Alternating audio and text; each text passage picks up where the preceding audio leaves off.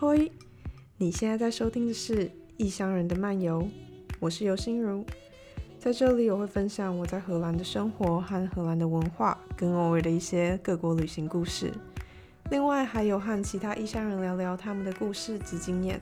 希望每个人都能健康开心跟更有自信的生活着。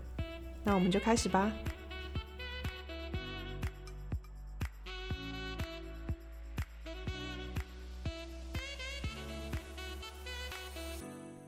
荷兰文一直是我很想要学好的一样技能，这算技能吧。在荷兰前前后后生活也差不多四年多，快要五年了，但是其实荷兰文的程度还是没有好到说我可以跟别人很顺畅的沟通或是聊天。我觉得这这其实真的是蛮可惜的，因为荷兰人的英文实在是太好了，所以好到让你觉得说在日常生活当中你不需要讲荷兰文也可以很好的生存下去。但是啊，其实语言不只是一项工具，也是一个很好了解这个文化融入这个文化的方式，甚至你透过一项语言你可以去了解到哇，这个民族的人们到底是怎么样思考事情的，因为很多的细节都是藏在他们怎么说话，或是某些词汇其实只出现在荷兰文里面，或是只出现在英文里面，其他语言都没有办法正确的去解释它的那种情境。所以今天就请到我在 Instagram 上面 follow 的一个台湾女生，然后我第一次看到的时候是因为她开了一个有关荷兰文的账号。那我们就欢迎 Inka， 你可以先简单的自我介绍一下吗？好啊，嗯，我是现在在 Groningen 念硕士，然后我硕士是 International Communication。 对，那我当初会来的原因是因为在二零一七年的时候，透过我在台湾的大学申请交换计划，然后我到莱登念嗯，就是交换，生活了半年之后，我就蛮喜欢荷兰这个国家的，所以呃，我之后回到台湾毕业了，再工作一年，我想要转换环境的时候，我就决定我想要呃申请看看国外的硕士。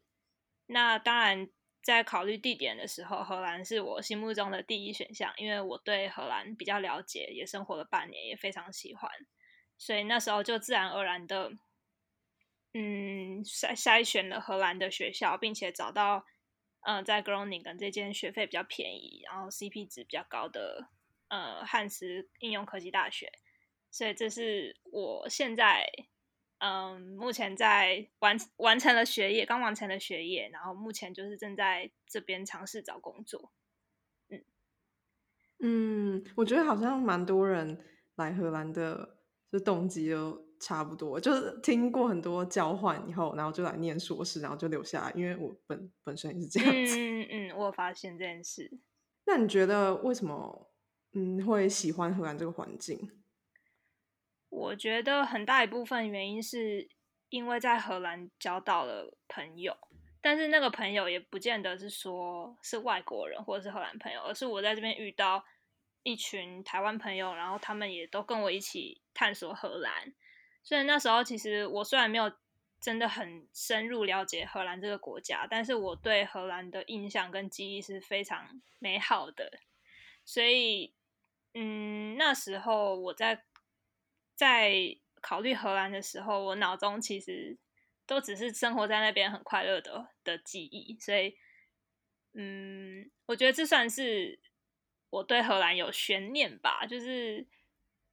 呃、半年太短了，想要在这边生活的长一点。那这边再考量到经济因素，也比呃其他欧洲学校便宜，然后英文环境也算友善，那就 why not？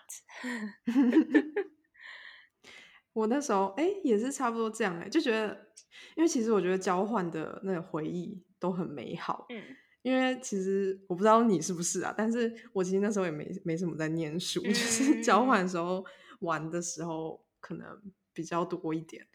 然后就觉得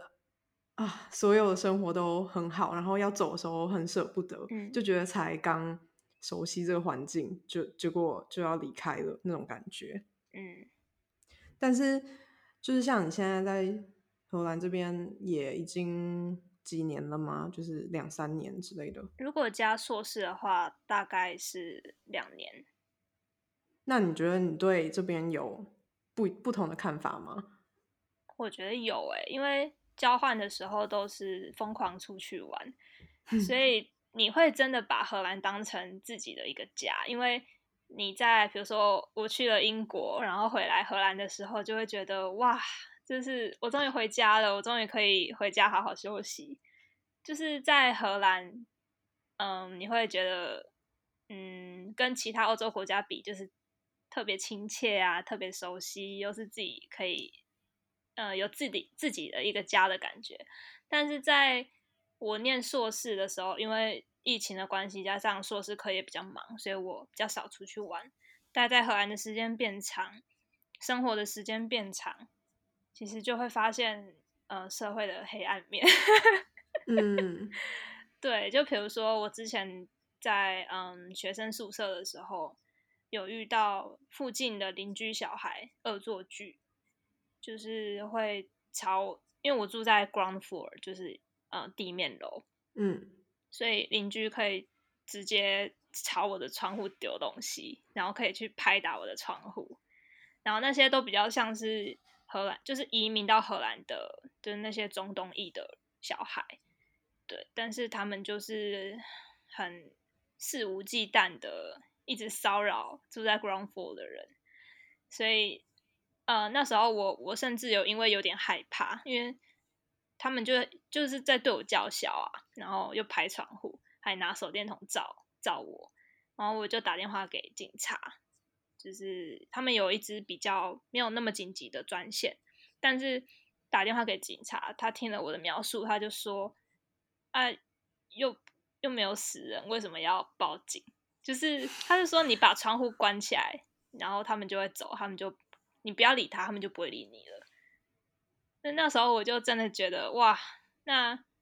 这种地方我我真的可以继续生活下去吗？我这么就是感觉到这么的不安全，跟台湾比，那我为什么要让自己生活在这么嗯，就是警察没有办法帮我的一个环境里？那是我一个印象很深刻，在硕士的时候发生的事情。那你觉得你现在有就是对这件事比较释怀吗？还是其实还是觉得这边就是不安全？嗯，我觉得我没有比较释怀，但是我会知道说哪些地方是比较安全的。就我还好，我在学学生宿舍的嗯租约是半年，所以我就很快当机立断，赶快找一个新的房子，然后我提前入住，就是因为我想要赶快脱离那个环境。然后现在搬到新的地方，然后又住在五楼，就比较安静很多，所以我觉得选在哪里住是蛮重要的，就有点像是生存的一个、嗯、生存的一个秘籍嘛，就是你必须要自己选择一个安全的环境。对啊，对，我觉得呃，那叫做什么，就是你住在哪个区域也很很很有差，就是可能那个区域住的人、嗯、我不想就是这么直接，就是人种可能是比较多那种移民裔的，那种中东或者是土耳其裔的、嗯、那种地方可能稍微不安全一点点、嗯嗯、对，然后我也从来不会选就是住在一楼、欸、因为因为 ground floor 就是台湾一楼嘛。对对，我也我也没有意料到原来是这样，可能就是因为你知道交换的回忆太美好，我觉得荷兰是一个很安全的地方，虽然知道说呃偷窃的比率还是比台湾高很多，但是也没有想到说自己住在家里也会遇到这种不安全的事。这种是警察说把窗户关上，如果是夏天很热的话，你也不可能整天都就是关着窗户。对，而且他们又没有监视器，就是基本上小孩来你附近干嘛都都没有证据啊，那你要怎么威胁到他们？这真的是只能自己自己默默离开。对对，好、嗯。然后你就是有在 Instagram 上面开一个那叫做专业嘛，应该账号，就是专门是介绍荷兰文的嘛。对。那为什么当初会想要开这个账号？其实我昨天有想了一下，然后回去看了第一篇的文章，是二零一八年的八月。那时候我是刚出社会开始工作不久，可能是因为那时候嗯，想要做一个正职以外的小兴趣吧，但我从来之前也没有认真经营过任何的频道或者是专业，所以那算是我觉得我我做每件事情都是有一个冲动，但我其实没有考虑很清楚，就想说哎，呃，荷兰文就这样子放在一边好像很可惜，虽然我那时候根本没有打算要去荷兰念硕士，但是我那时候只是抱持一个呃，荷兰文就这样放着好可惜哦，我想要重新温习它，抱着这样的心情，然后发现现在的 Instagram 没有一个嗯，算是有系统或者是比较有趣的学荷兰文账号，所以那时候我就是抢得先机先注册了 Dutch Learning 这个账号。我发现这个这个真的蛮嗯呃，我算是真的蛮抢得先机的，因为我我最近发现了非常多不是台湾人，但就是全世界有很多人在学荷兰文嘛，他们就会开或者是教荷兰文，他们就会开账号，但是他们的名字都是你知道 Dutch Learning 就是完胜哦对啊对，所以我蛮庆幸那时候抢得先机的，然后虽然、呃、更新的没有非常频繁，但是我一直都有在努力的产制内容，如果我有什么想法的话，这是我当初呃创的原因。听起来没有很没有很有很有动机，但是就只是一个一个念头，然后就这样创了，也没有说呃有一个明确的规划方向，但就是创了。对，你人生就是需要那个冲动。对，念书也是，嗯，因为很多事情本来就是我不知道，虽然有有可能很多人是有很多动机去做一些事情，但是我有听过很多故事，就是。可能一开始也只是很随性的做一件事情，后来衍生出嗯，就是很巨大的影响之类的。嗯嗯，对，我觉得我就是那种人。可是呃，因为我那时候有看你你那是什么一千人的一千 follower， 然后你有做一个影片嘛？对。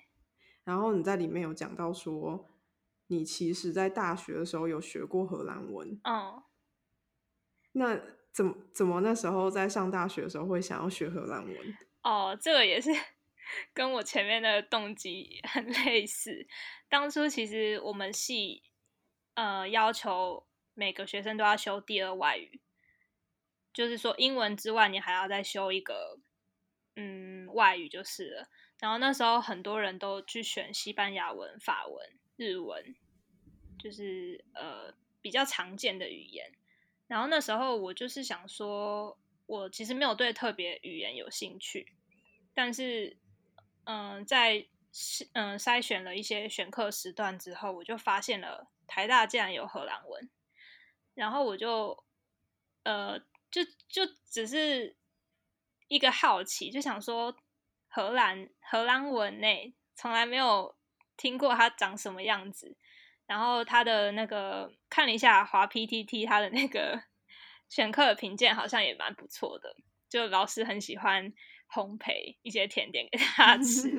所以那时候就抱持了这样子的好奇，就去加签，然后也也后来有去上，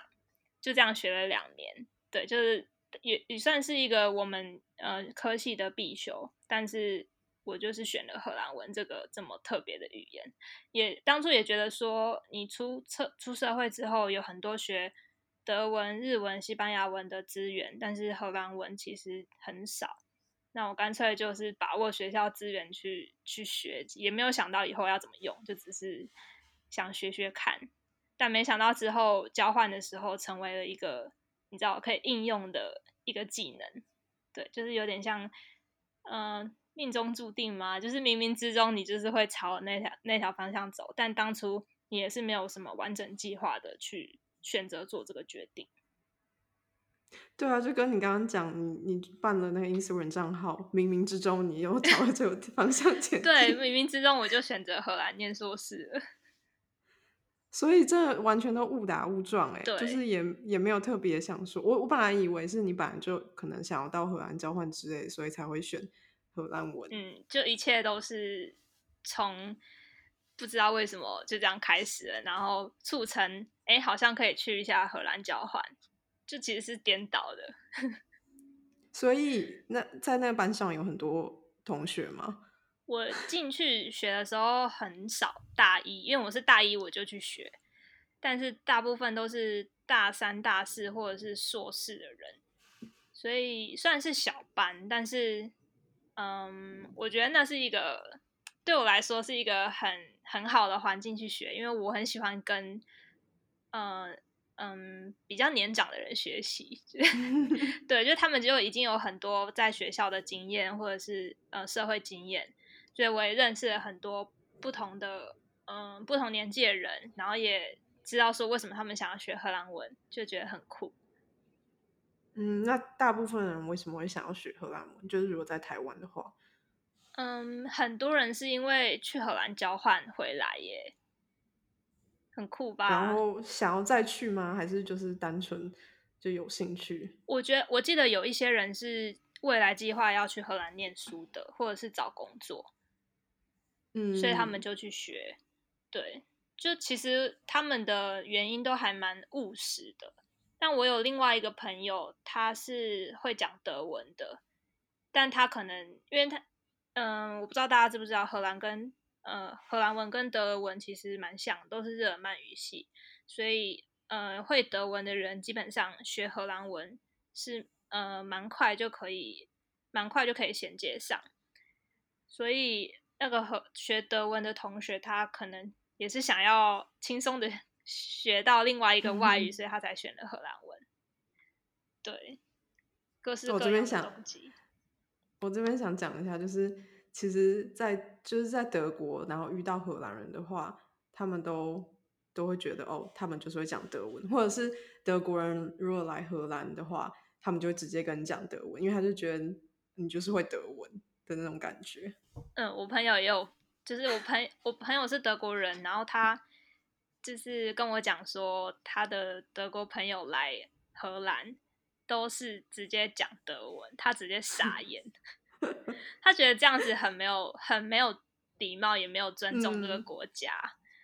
真的，就你去鱼市场买菜，然后你跟那个老板讲德文，然后他说他听不懂，他就问说 excuse me， 然后那个人还继续讲德文，就整个就很荒谬啊就连英文都不讲了，对，很夸张欸。对，然后哎，我刚刚讲什么？哦，我想讲就是其实我觉得大部分学荷兰文的人的原因应该都是以务实，嗯，就比如说有另外一半啊，对、嗯，或者是可能要在这边生活、嗯、工作之类的、嗯、对，所以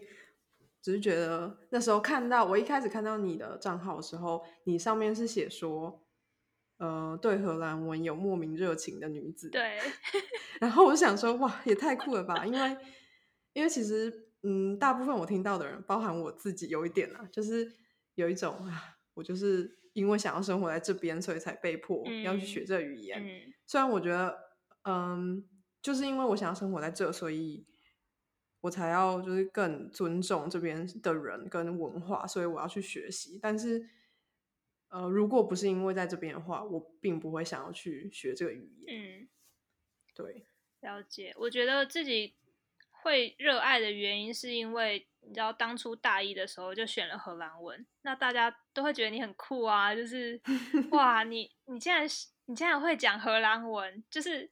会讲荷兰文这件事情已经让我觉得自己莫呃莫名的脱颖而出，在某一个方面虽然虽然不是很多人知道，但是就自己会自己会觉得说哎、欸、自己做了一个就是与众不同的选择，很勇敢，然后嗯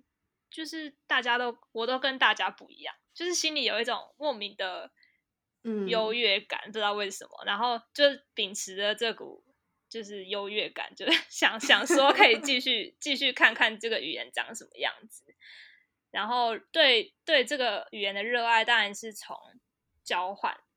呃期间跟回来之后，深深觉得说，哇，我真的学了一个这么小众的语言，然后我去了一个小众的国家，然后就真的这样子用上了。所以一切都是就这趟旅程经历到的事情，加深对这个语言的好奇跟热忱吧，我会这样说。嗯，那你呃来到荷兰以后有去上就是在这边当地的课程吗？没有欸，因为嗯，我发现课程都蛮贵的，而且其实你说我热爱，但是我其实也没有热爱到说我想要把它就是 master。 就我我觉得这也是一个嗯，虽然我自己是觉得这个语言很好玩，很想要继续继续学的，但是我缺少了那个你说的务实的动力，就是说我没有在这边有另外一半，我没有在这边呃还没有找到工作机会，那我真的要投注资金跟时间去把这个语言就真的学到说可以 fluent 或者是 professional 的等级吗？对，这是一个很呃我觉得还蛮实际的煎熬欸，对我来说。嗯嗯，但是对我来讲，我觉得我的目标就是能沟通就好欸。嗯，就是我也没有说想要说哦，我以后可以比如说用荷兰文写什么文章之类的。嗯，但是我就觉得我不想要，比如说我出去的时候，可能别人骂我，我还听不懂之类的，嗯嗯、那种感觉。嗯，对啊。那像你现在的话是呃，平常都是用荷兰文沟通吗？就是跟比如说店家或者是一些荷兰人？如果是简单的去呃那种市场购物啊，我都会讲荷兰文、嗯、或者是超市那种很简单的，我不用解释太多，我也不用听太多的等级，我都会努力用荷兰文。对，但是 嗯, 嗯，大部分都还是用英文，因为就是没有人可以练习嘛，这是一个很大的现实因素。哦，讲到练习这件事情，虽然我男友是荷兰人，但是我们也不会练习啊。为什么他不会想要你就是真的再讲多一点吗？会吗？他完全不会想要，就是对他来讲没差，就是我讲不讲荷兰文这件事没差，其实是对我自己呃，我比较有差，我会想想要更会讲一点，然后有时候我就会说哦，那我们要不要可能这一小时都讲荷兰文，但是可能他听的就是也蛮痛苦的。嗯，我懂我懂。对，就是很难吧，因为我觉得会想要找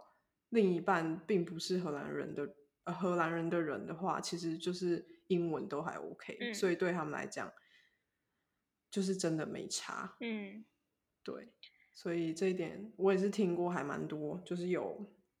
荷兰的呃另外一半都有这种共同的。嗯嗯嗯，所以并不是说哦有荷兰的伴侣就可能就是很多练习的时间或机会。但是假设你想要知道说要怎么说这句话，你可以当下直接有人问，然后他可以用最道地的方式讲、嗯、我觉得就这就差蛮多的。嗯，或者是可能有时候这个我不懂可以直接问的话。 对,、嗯、对。但是像你有一些就是荷兰朋友吗？就是荷兰人？有，其实我在交换的时候我有遇到一个荷兰朋友，然后我们到现在都还有在联络，但当初我们在交交换的时候哦，我们有尝试做语言交换，因为他其实对中文蛮有兴趣的、嗯、只是因为我们交换的那个不是一个很好的示范啦，因为我对荷兰文有一点基础，然后他对中文是零基础，所以基本上我们交换起来就是呃，就是呃没有没有很顺畅。但是我那时候就是只是跟他语言交换，也没有做其他的，也没有去上其他的荷兰文课程，但效果真的蛮有限的。然后最近嗯、呃，像昨天我也有跟他讲说哦，我想要真的打多一点荷兰文的字，就是我想要跟你文字讯息聊天我都用荷兰文，然后他才就是转换一个模式愿意跟我大荷兰文沟通，但但你知道就是整个整个话题就变得很尴尬就会很局限呢、啊。对啊，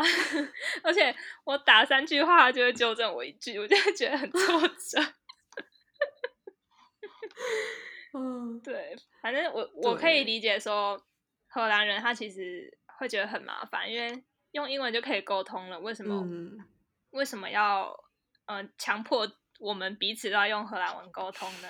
而且我发现他们其实也会觉得说，为什么要为什么我们要去学他们语言？因为他们语言就说在这个世界上并没有市场，嗯、那为什么我们要去学？他们很惊讶，然后也很不解我们的热忱在哪。但是我就是觉得生活在这个国家，你多多了解这个语言一点，你就可以多一点融入感。嗯，可是我觉得这好像是一半一半欸，就是感觉有一半的人会觉得说，呃，为什么这些人不学荷兰文？然后有另外一半人觉得说，哦，哦嗯，呃，就是其实不需要学。那你都是遇到怎么样的人？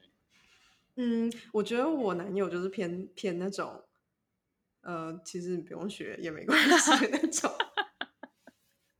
对，可是，嗯，以前我也有遇过，像是那种，就是每次遇见我都会疯狂问说，你荷兰文学怎么样？你荷兰文学怎么样？那种人。然后其实我男友他他爸，我觉得有一点哎、欸，就是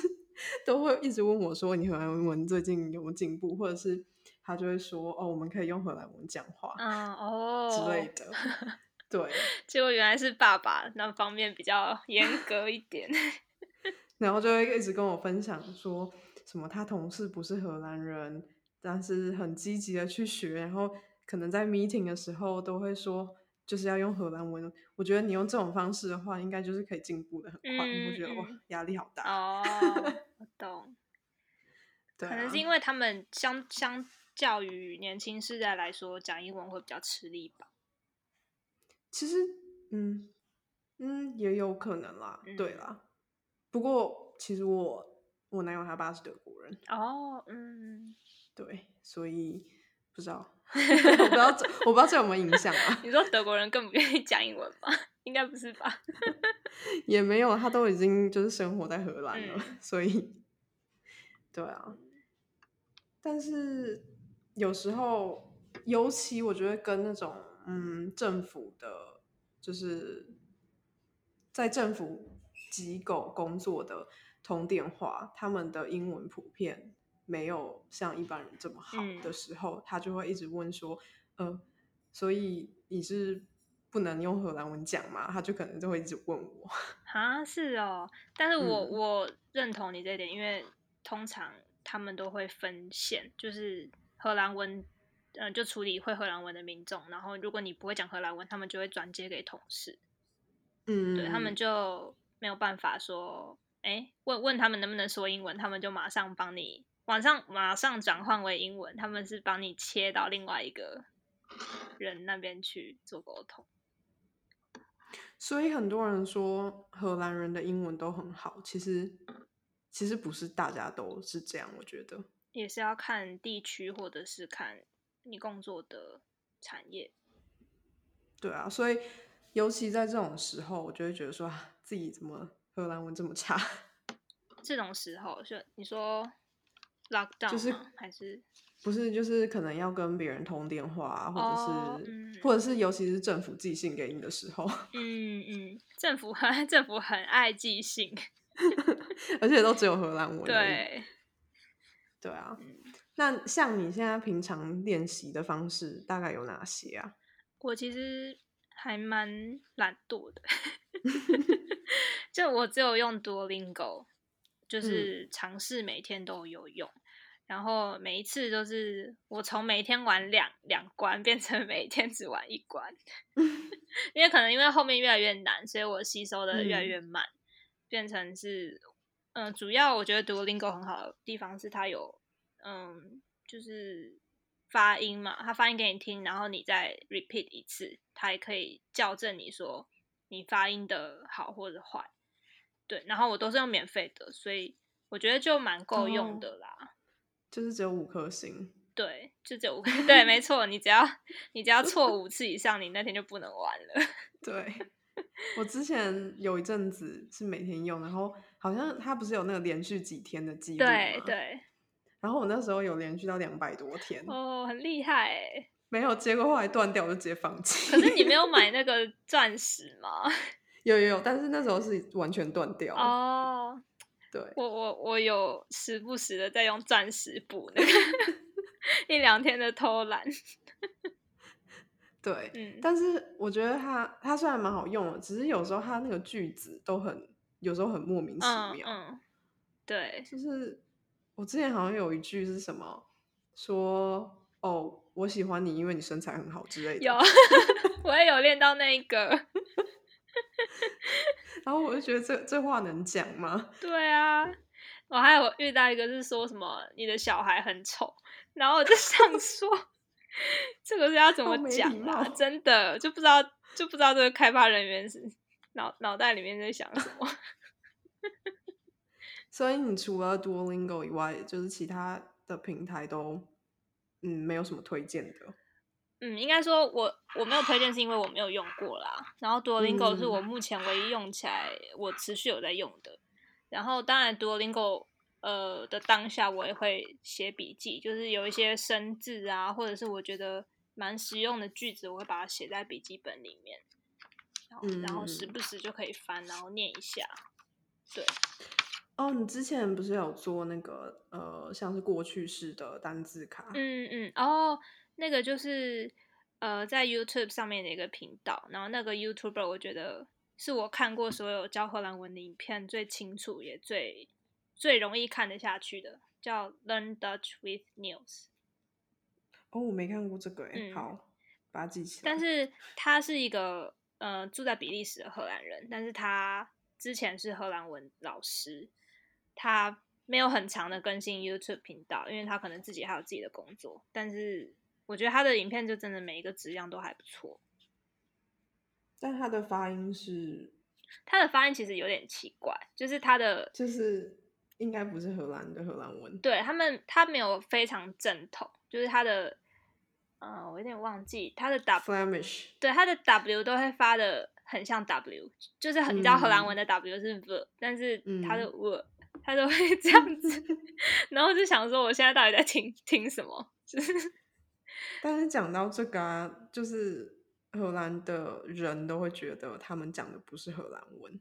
嗯，就是比利时的人他们就说那根本不是荷兰文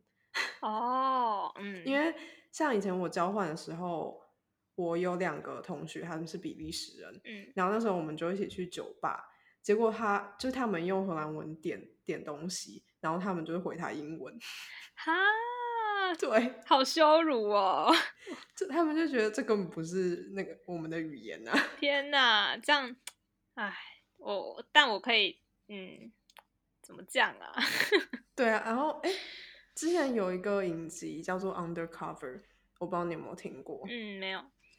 反正它是呃，就是有比利时跟荷兰人一起拍的，但是通常是在荷兰南部，然后跟比利时那边一起拍，然后我男友就说他讲的就是如果没看字幕的话他听不懂。嗯嗯，我也有听说就是生活在荷兰北边的人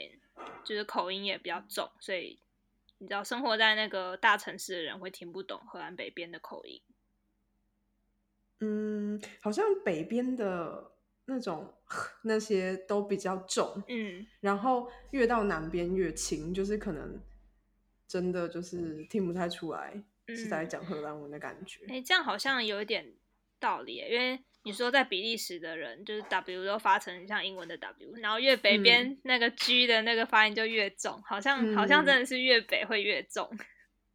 对啊，不知道、嗯、不知道是为什么，可能是因为嗯、呃，跟跟英文的那个文文化融合吧，我也不知道。嗯，我也不知道。嗯，对啊，那你觉得你在学荷兰文有遇到什么很大的困难吗？就是可能哪些部分你觉得是真的很难去就是运用或记起来的？嗯嗯，我觉得像你说的就是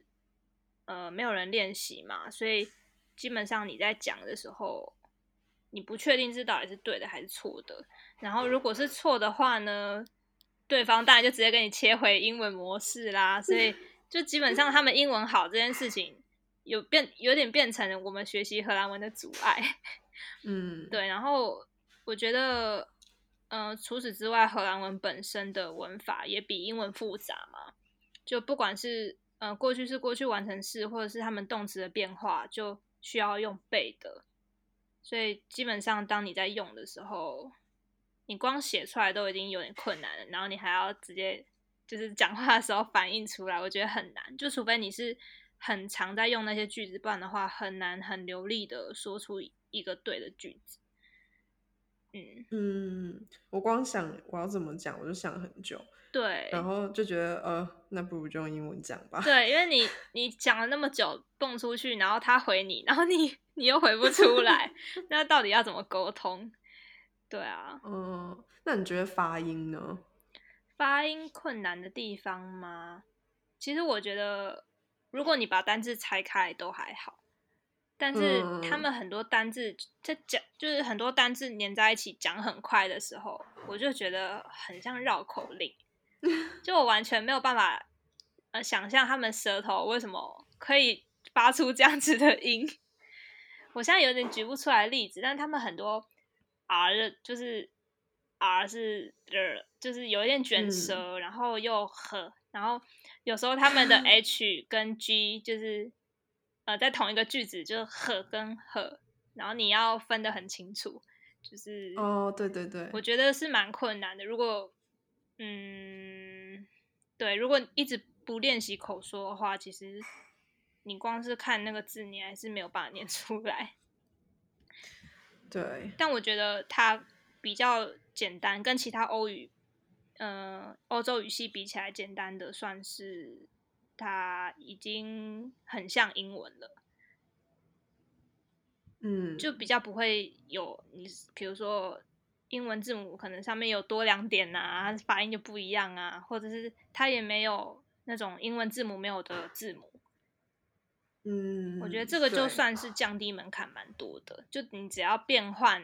呃英文字母发音的方式，发音对、嗯，基本上你就可以，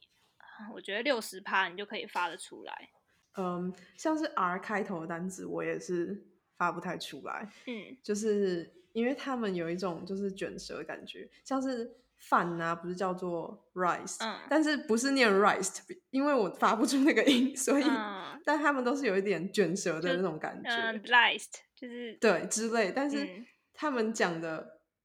是我发不出来的音就对了。嗯，我觉得卷舌这个就真的需要练习，就像西班西西班牙文卷舌很夸张，那个也是需要练习的。之前我试过超多方法都没办法，什么人家说在浴室含着水，然后就是震动舌头，我全部都试过都无法，或者是哦含一口水躺着之类的。这会不会是就是舌头天生构造的问题啊？可是如果是在嗯，就是这种西语国家长大的亚洲人还是可以啊，所以我觉得是不是因为是从小没有这个。语言的发音到后来就是很难形成。嗯，我觉得有可能，像是日文他们发不出 F 吗？就是有特定几个音没有办法发出、嗯、好像也是 R R 的样子， R 或者是对他们的那个什么 coffee 他们就不会发，他们就是 coffee 就是 F 就不会发，所以我觉得真的跟这个语言本身，然后你从小讲到大有关系。嗯嗯嗯，对啊对，然后哦，我觉得有一点很，就是让我没有那么有动力的一个感觉，就是不感觉不管我再怎么练习，我永远也不可能有他们的口音，就是我永远他们都知道我并不是当地人。嗯嗯，对，对，就是那种感觉。对，这时候就会想说，为什么在在台湾的国外 YouTuber 讲中文都可以这样子？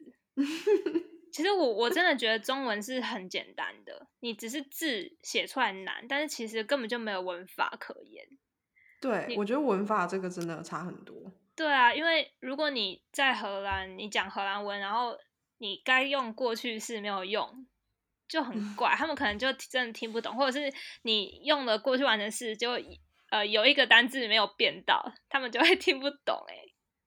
嗯，真的。对，好现实哦。然后就会被纠正，嗯，或者是听不懂。你被纠正的时候，你的心情怎么样？嗯、呃，如果是我男友纠正，我就觉得还好，因为他本来就知道，嗯、就是我，呃，就是也没有讲到那么好。嗯，但如果是就纠正，就觉得有一点啊，我本来就可能文就不是很好的那种感觉，就是很想摆烂，我就烂。对对对，我就觉得说哦，那就算了，没差。嗯嗯。虽然这种心态好像不太好，因为我想分享的是，我其实开这个学荷兰文账号啊，因为我根本就不是一个在教学的账号，我只是个学习的账号，所以我分享的时候其实蛮多错的，然后都会有教荷兰文的人在下面讲说你这个弄错了，然后就是他们就会你知道回复，然后就会呃打出指正的句子，然后点点点。然后我就会觉得很受伤，因为，嗯，我也不想要弄错，只是，只是我就就只真的在学，但他们可能也不懂，说我这个频道到底是教学还是呃学习，所以这，呃，我真的遇到了蛮多指正，但我就是觉得虚心接受啦，因为反正我就是在学嘛，对，嗯、但是，嗯，心态要调整，我觉得还。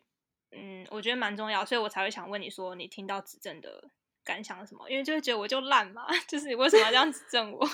但我可以理解说他们不想要我把错误的资讯传递下去，所以就是我觉得这有点像是你知道公众的账号，然后你就必须要负担起一点责任，所以你必须要去接受然后再去修正它。对啊，因为不知道他可能有觉得说你很多人来看你的账号，然后呃，如果是错的话人家就会学到错的，但是我觉得点点点是有点没必要。嗯，就是我觉得就经营这个这个账号蛮大的一个压力来源是我怕我自己讲错。嗯嗯，就是因为我可能嗯我没有身边有就是非常亲近的荷兰的朋友嘛，就我没有办法马上问他说哎、欸，我这样子讲对不对，所以基本上我除了 Google 之外，我就是就真的是嗯 Google 对，我就只能透过自己解决，但是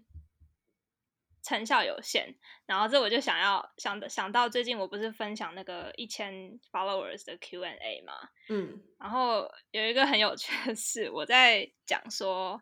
嗯、uh, I'm excited to share the stories with you， 然后我在讲 excited 的时候我用 Google 翻译就找到了一个字叫做 opgewonden， 嗯，对，结果有一个呃在荷兰住很久的台湾人，他就说你应该去查一下 opgewonden 是什么意思，然后我听到我就很紧张，我就想说我 Google 翻译又出问题，然后我又已经发出影片了，就很尴尬，结果我就跑去查，然后后来就发现 opgewonden 就是有你知道就是激情的那个兴奋的意思然后我就觉得哦好丢脸，我不知道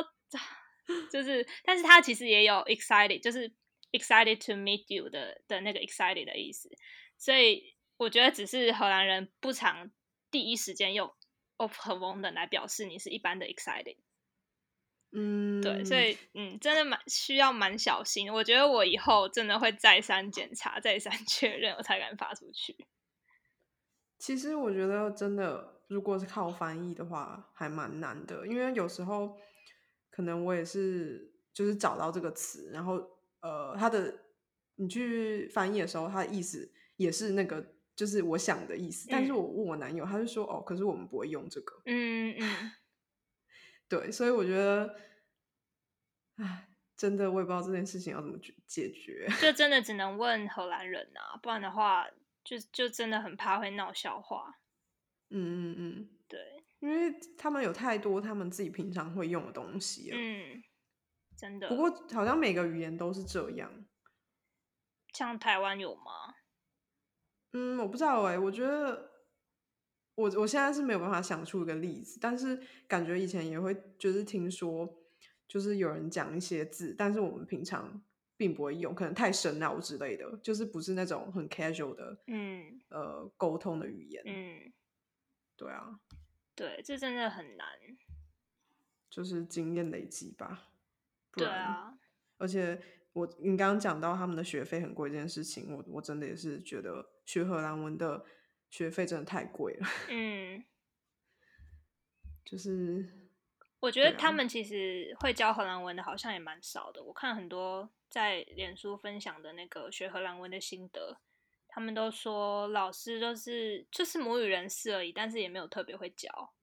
嗯，我觉得遇到对的老师也很重要。对，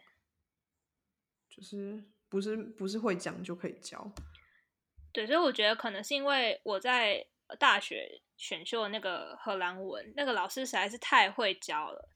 所以我就觉得说，哎，我我学的很有系统，然后我好像也真的在学的感觉，所以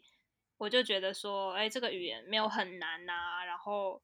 呃，我又又有机会去荷兰用它，就是你知道，一切的起点都很蛮美好的，但是实际到这边发现，就是你学有这么多障碍，你就算找到资源花了钱，你也不见得学得好。嗯，对，对啊。嗯，那像你在这边就是念书，你觉得就是有需要讲荷兰文吗？因为因为我觉得现在还蛮多学生会想到荷兰，是因为他们觉得就是在荷兰也不用讲荷兰文，嗯，就用英文也可以沟通。嗯嗯，我觉得这就要看你想不想在这边久待吧。就是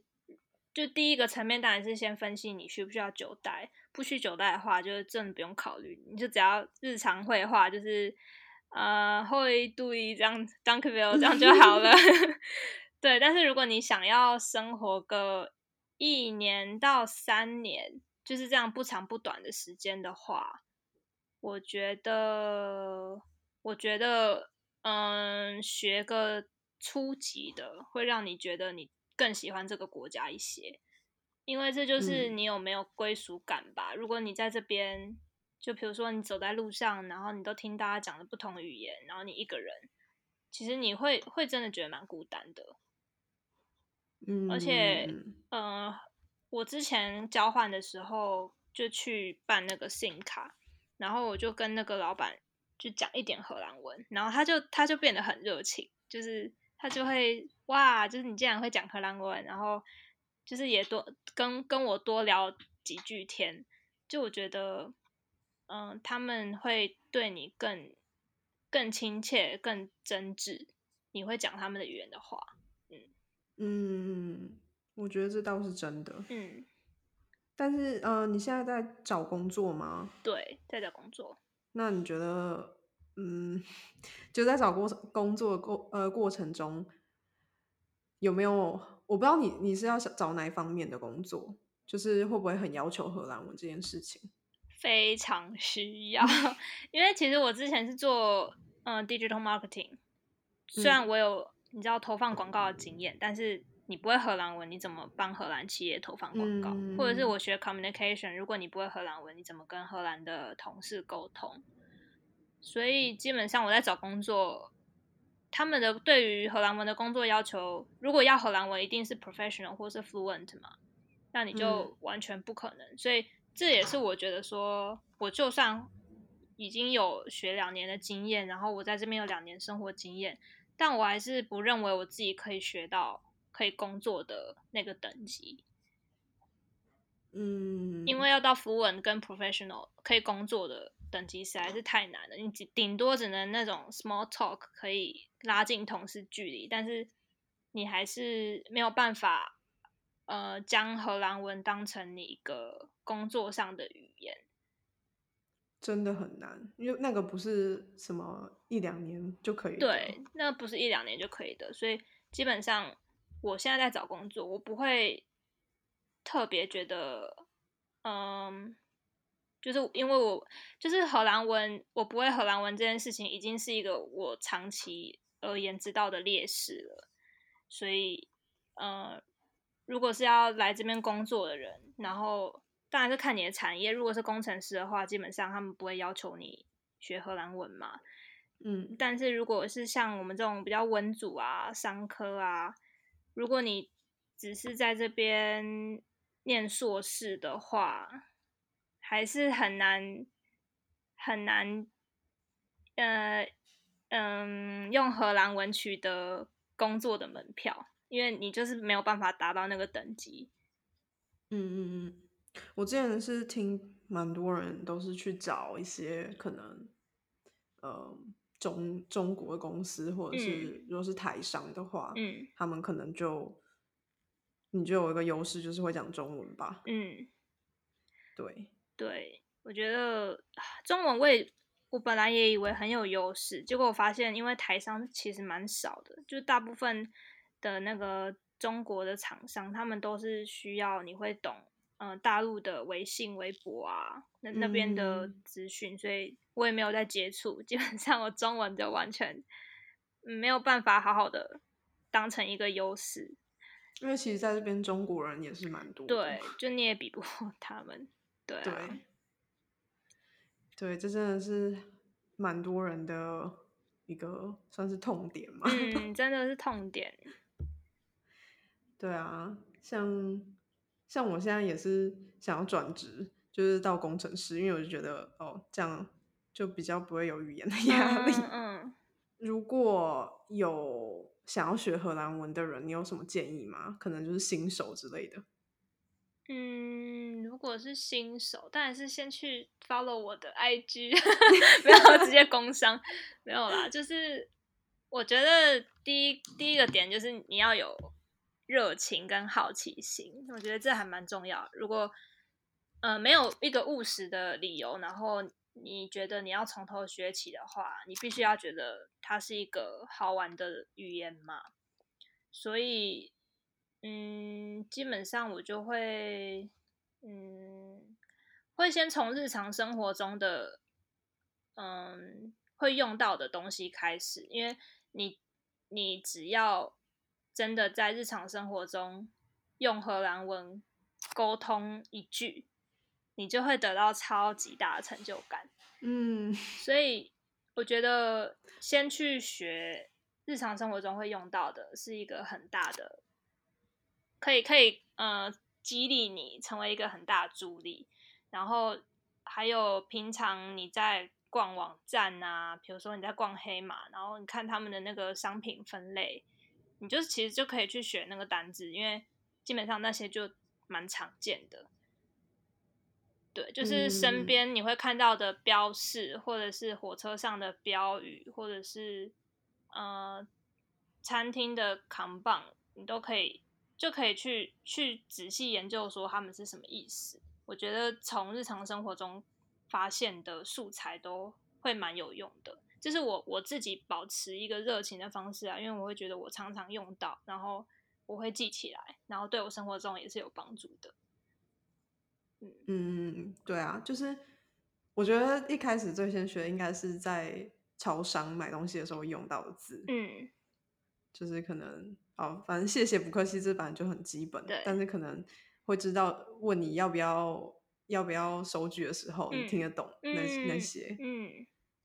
然后我超懂你那种就是有成就感，因为有一天我好像有一次出去，然后那一整天可是也不是就跟当地人聊天，可能就只是在商店，然后我那一整天都没有讲英文，就只有讲荷兰文，然后那觉得哇很爽，天哪对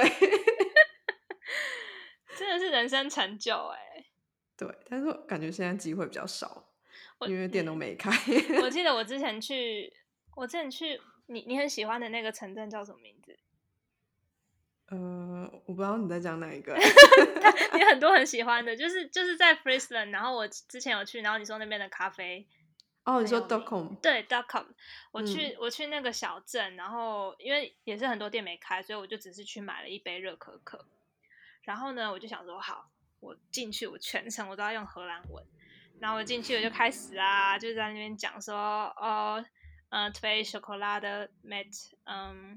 slagroom 这样子。嗯哼，然后呢，就是那个店员也都就是也都会问我一些事情，但是我我发现我很多都是你知道不懂装懂，就嗯呀呀，yeah, yeah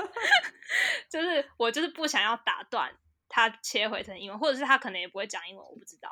但是就是那一个阶段结束，然后就冰冷完了，然后我们就 final 打完了，然后我走出去，我真的是如沐春风，然后我就把另外一杯巧克力递给另外一个朋友说，哦，我刚刚全程都用荷兰文沟通，好爽。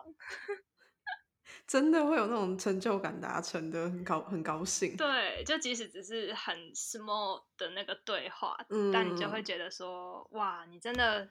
有有更上一层楼的感觉。对，所以我觉得，嗯，日常对话，如果你有荷兰朋友在旁边，就是你知道，就是能问的就问，然后把那些话记起来，然后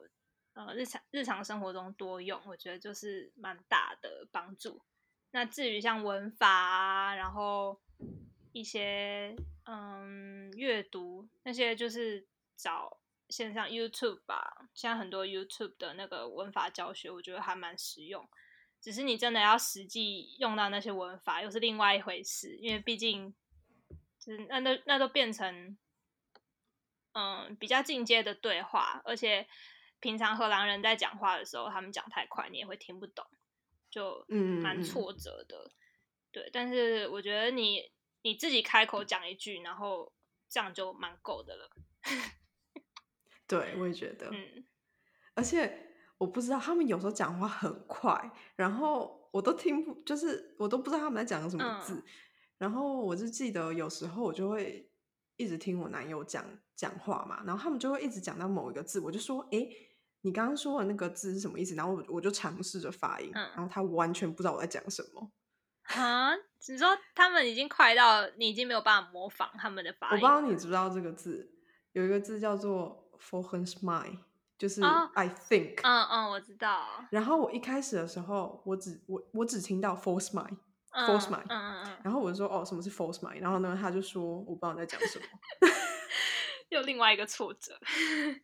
然后我我就一直很很想知道那到底是什么意思，但是我不管怎么发，他就是听不懂。嗯，然后后来是怎么找到的？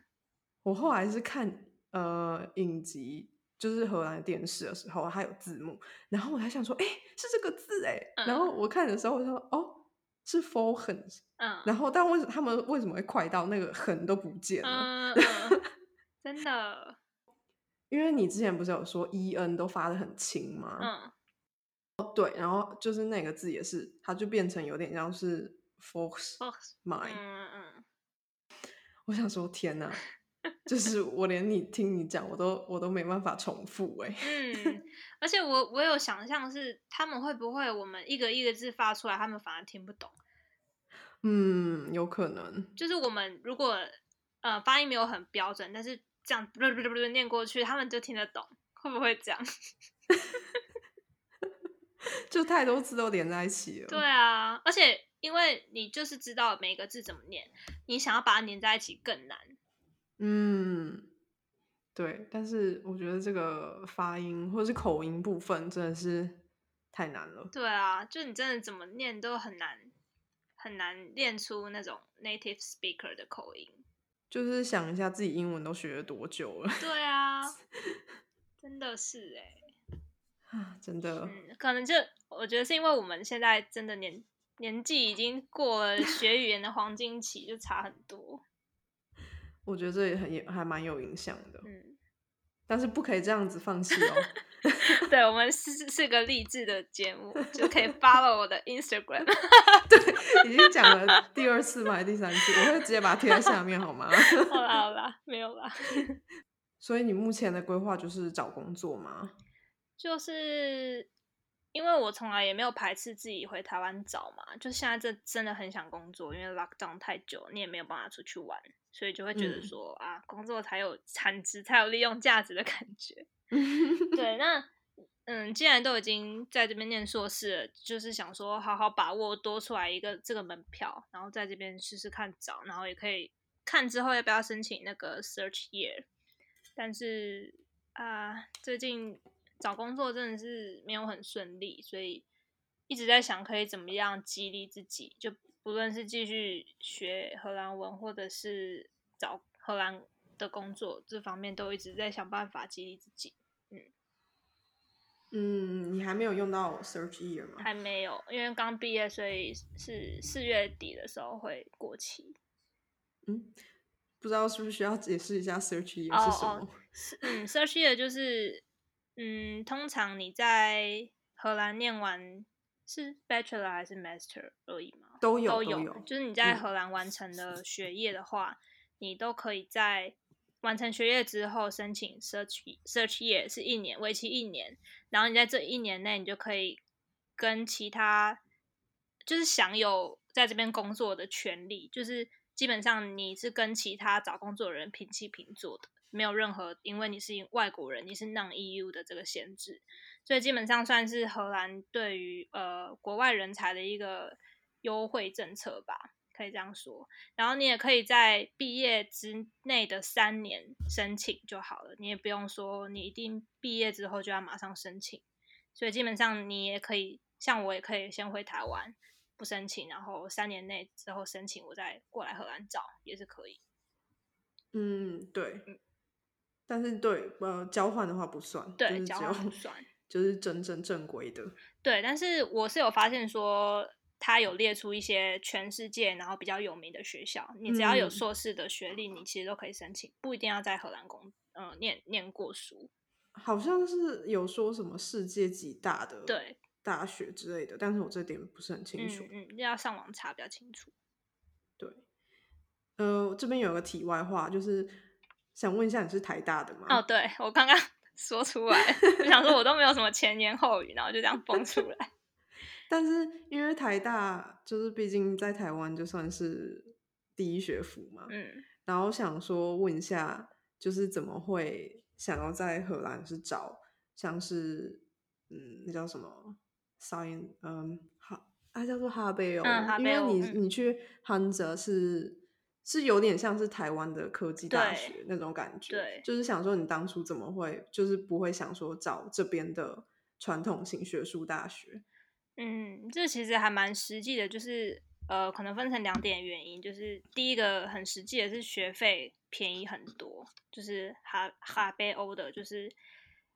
嗯、呃，比一般的研究型大学还要便宜一半以上。我不知道这点呢、欸，这是真的是你嗯，大家可以去那个研究一下。可是你你。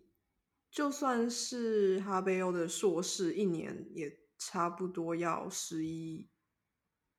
呃，叫做什么一万一千吧，呃，欧元一年吗？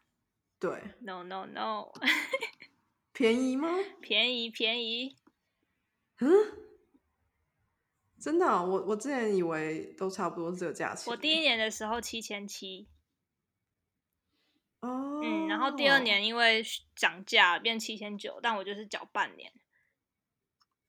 哦、oh, ，所以学术学术型的大学就是真的是贵很多，嗯，贵蛮多的。但我觉得那时候在台湾在选这个应用科技大学的时候，我当初是看它学费很便宜，然后后来去问了呃一个荷兰在台协会的吴主任，然后他就说，嗯、哦，这个应用科技大学就是你在荷兰念这个。以后就是要进去企业的，那你去研究型大学你可能就是当学术研究啊，或者是你进公务机关啊，就是他们的人才是有分两路的，不管是你念研究型大学或念应用科技大学，他们都有对应的出路。所以那时候我就很自然而然觉得说，那我念科技大学对于我以后进入企业，就是一般的民间企业是比较有优势的，就不不论是嗯、呃，学费比较便宜，然后我未来有可能可以在这边工作，就是一个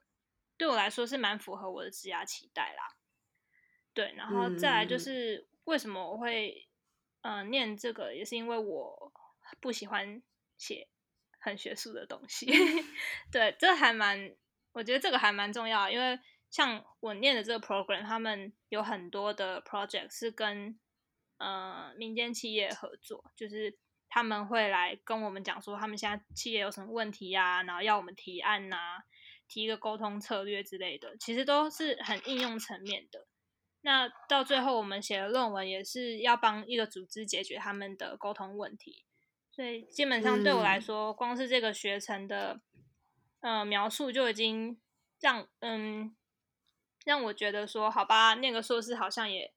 好像也可以不那么无聊吧。对，就是抱持这样的心态，不然的话我大学写过小论文，我真的是没有办法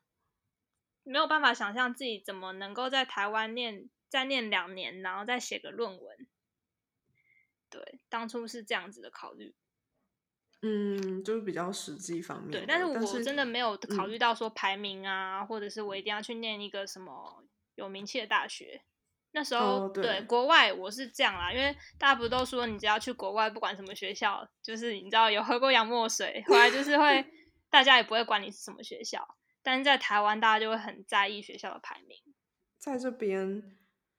我是不知道企业里面有没有在就是管排名这件事情、嗯、但是我只是听说之前有些比如说是读呃 V O 就是那种传统传统型大学的人可能会看不起就是读哈北欧的人、嗯、但是并不是说企业看不起，只是他们自己可能在念书的那些学生有那种优越感。嗯嗯，我懂。我之前也刚听一个朋友分享说，其实很多间企业的 graduate program 就是那种收新鲜人的，他们其实都会想收那个 V O 的研究型大学的、嗯、那种 M B A 血统纯正在荷兰念书一路这样子上来的人，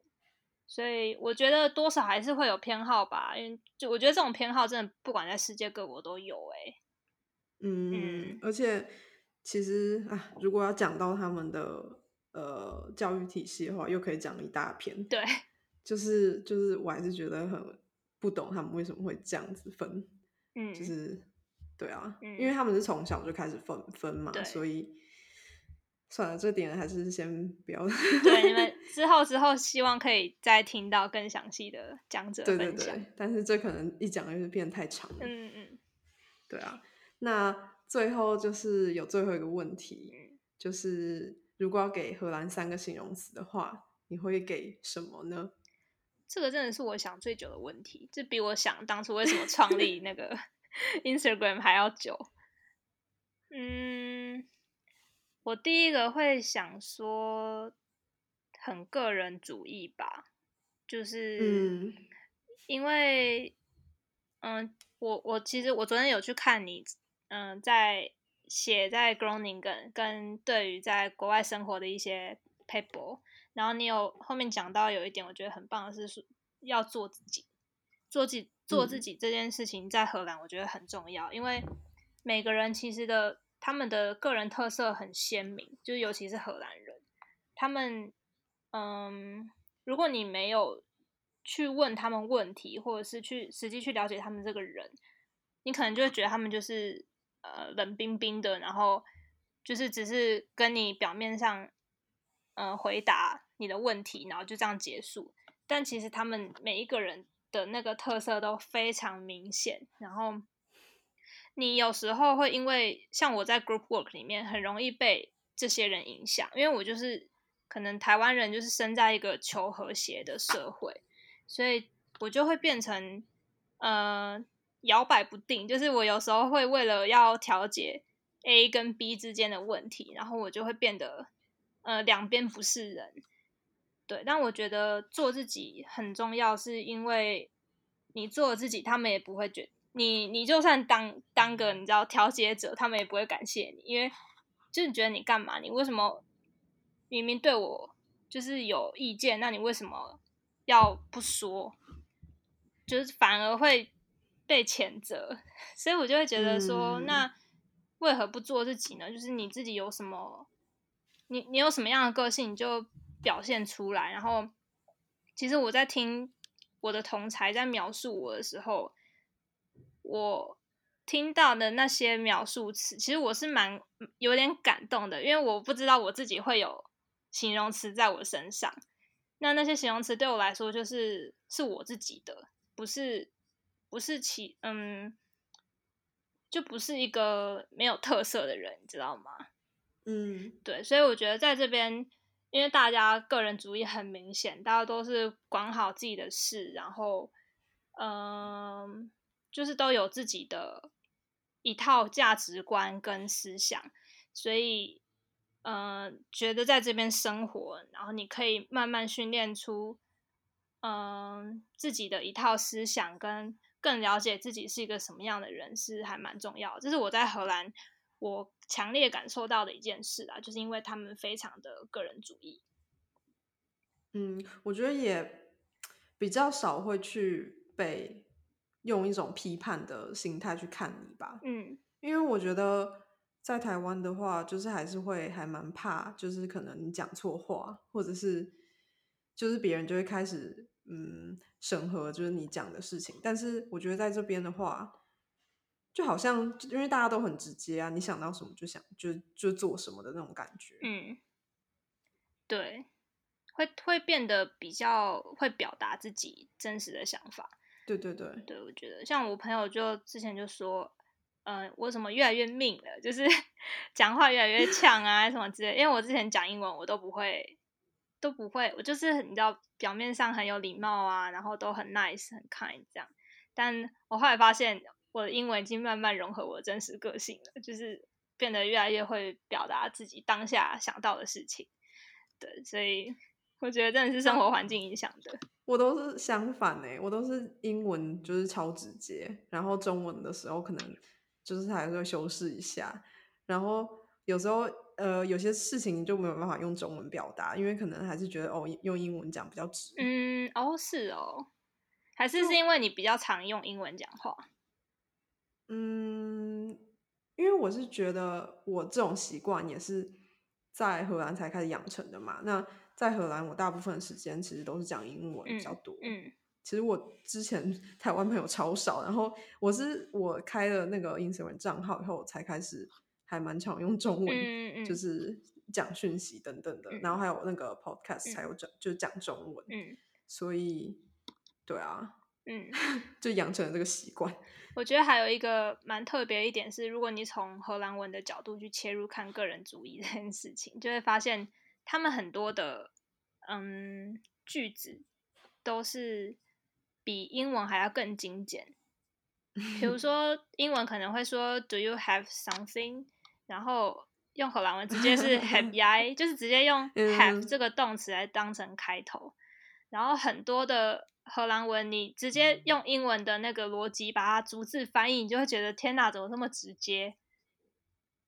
就是精简有力的那种感觉。对，我觉得当他们在讲英文的时候可能也会反映出他们这么直接的个性。我觉得一切都是跟你表达的语言很有相关。嗯，所以才会有人说就是你你学了或者是认识一个语言才能真正就是认识他们的文化那种感觉。对，就真的会一直反思为什么他们是这样的建构一个句子的。对对对，嗯，然后第二个形容词我会觉得他们很自由吧。 嗯, 嗯因为不管是从现在 lockdown 然后有非常多的你知道报名啊，然后他们对于政府的规定爱理不理的态度，我就真的觉得就自由，嗯，就是有好有坏嘛。如果你是一个很自律的社会的话，那当然大家都享有自由，然后大家都很有隐私权，是一件很好的事情。但是如果是不自律的行为的话，就会变得不安全。嗯，对，我觉得真的是有好有坏。嗯，对，但是不可否认的，他们真的是一个很自由的民族，因为像跨年夜啊，啊明明都禁止烟火啊，那边炸翻天，好像也好像也不会有人就是有法则什么之类的。对啊，对，就真的是是这样子。嗯，然后第三个形容词，我会觉得他们某一个程度很知足吧，可能是因为你知道看他们吃的那些面包都可以吃得这么开心。然后就出门是这么冷，然后骑脚踏车，然后很省钱节省，然后把家里布置得很漂亮，然后就是夜生活没有像台湾有这么丰富的嗯一些机能，但是他们就感觉都还是活得很开心。我觉得真的是物欲很低，然后蛮知足的一个民族。嗯、um, ，down to earth， 对，很务实。超多人都会用这个字去形容荷兰人。对，就真的他们，我不知道他们有没有就是去过亚洲，然后就是有发现自己特别的务实，对，但是真的是比较之后，你会觉得哦，这边的人好像就不会有这么多杂念，你想做什么就做什么，然后嗯、呃，你的人生自己负责，然后午餐就吃这样呗，然后晚餐就吃这样呗。对啊，就就真的是这样，就明明午餐就吃个三明治就好了。对，就冷冷的，然后早餐喝一杯咖啡就好了。就就真的，虽然他们就是习惯从小吃到大，但是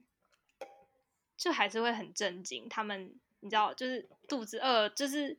从 Yumbo 买面包，然后骑脚踏车就边骑边吃，午餐就这样没了。就就真的真的很 shock， 嗯。对啊，但我觉得物欲物物欲低是这点是蛮深刻影响我的，因为在这边生活费其实没有想象中这么贵。我是真的从交换那之后、哦、改变了我的人生，就是对于物欲这件事情。怎么说？就是因为以前就在台湾念大学嘛，我在也是在台北念的、嗯、然后就还就是很爱买衣服之类的东西然后就觉得哎。诶这时候流行这个，好像就要买这个之类的、嗯、但是我到荷兰以后，那时候真的觉得哎，好像每天穿一样的也没人在意啊，因为几乎很多人都穿一样的衣服，对，真的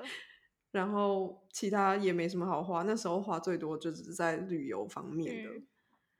所以就这几年观察下来，也是像我男友完全不会想要买新衣服、嗯、就是可能衣橱就是永远那几件也没差、嗯嗯，但是你刚刚说就是他们会还蛮注重家里的那种感觉，或者是生活，就是平常家里的生活品质、嗯、这点也是我觉得跟台湾还蛮不一样的。对，我觉得我我是不知道大家的家里面长怎样，但是如果是讲就是以我以前台湾家的话，就是觉得嗯，家里的品质好像没那么重要，但是你穿的衣服更重要的那种感觉、嗯、就是可能人花在外的时间比较多，所以就变得说你的重心、嗯、你的投资都会在你在外面的时间上面。对、嗯、就是现在真的就是哦，每天就是都穿一样，不过现在因为没出门啊，都穿睡衣对，真的，对啊，我觉得这一点其实是我觉得还蛮值得学习的。嗯，我也觉得，就是你就会觉得说人生也可以过得用不同方式过，虽然回台湾之后会、嗯、你知道又会慢慢被同化但是你会永远知道说在这边的生活是这样子的，我觉得很有趣。对，讲这真的是讲不完啊。嗯，但但其实很有趣，因为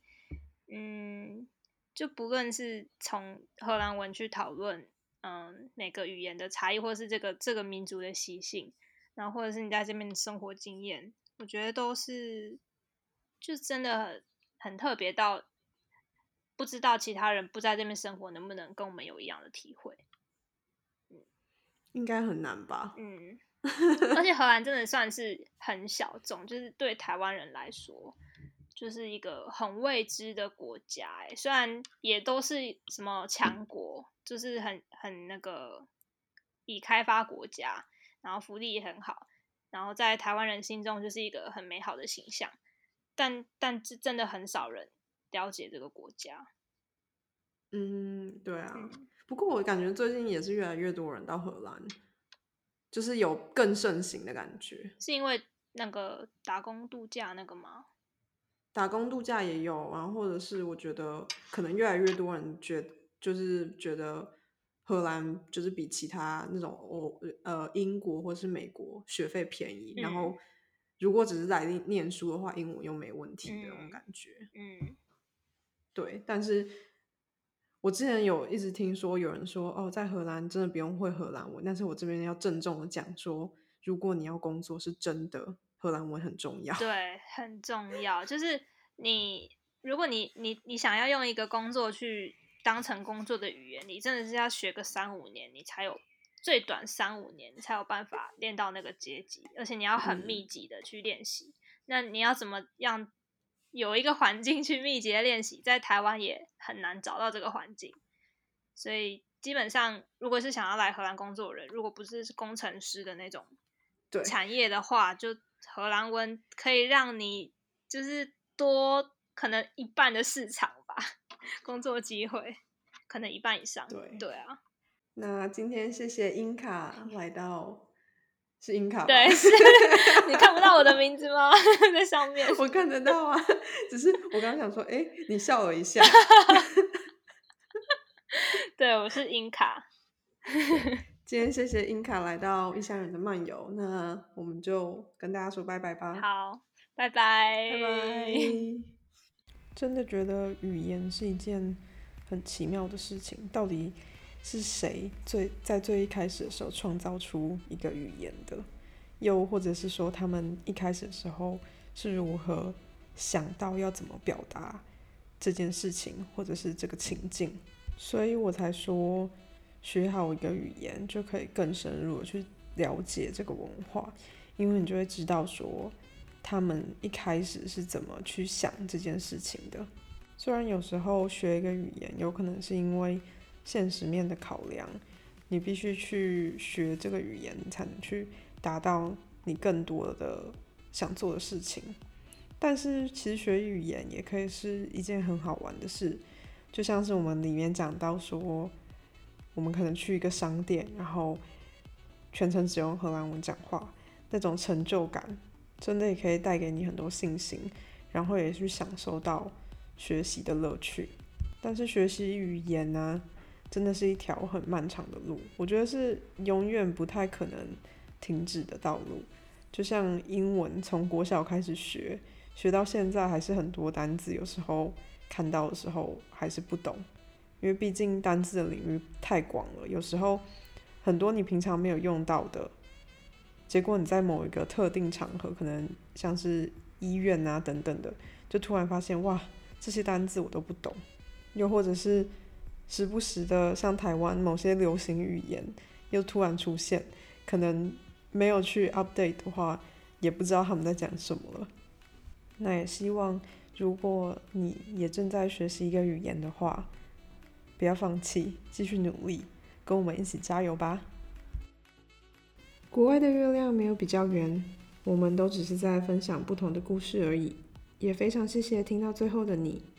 想和我聊天或是看我在荷兰的生活以及纯素食谱的话，可以上 Instagram， 账号是 let them roam.nl l e t t h e m r o a m.nl， 或是上官网看文章，网址是 double u double u double u dot let them roam dot n l 或是点叙述栏里面的连结。那下次见啦，doei。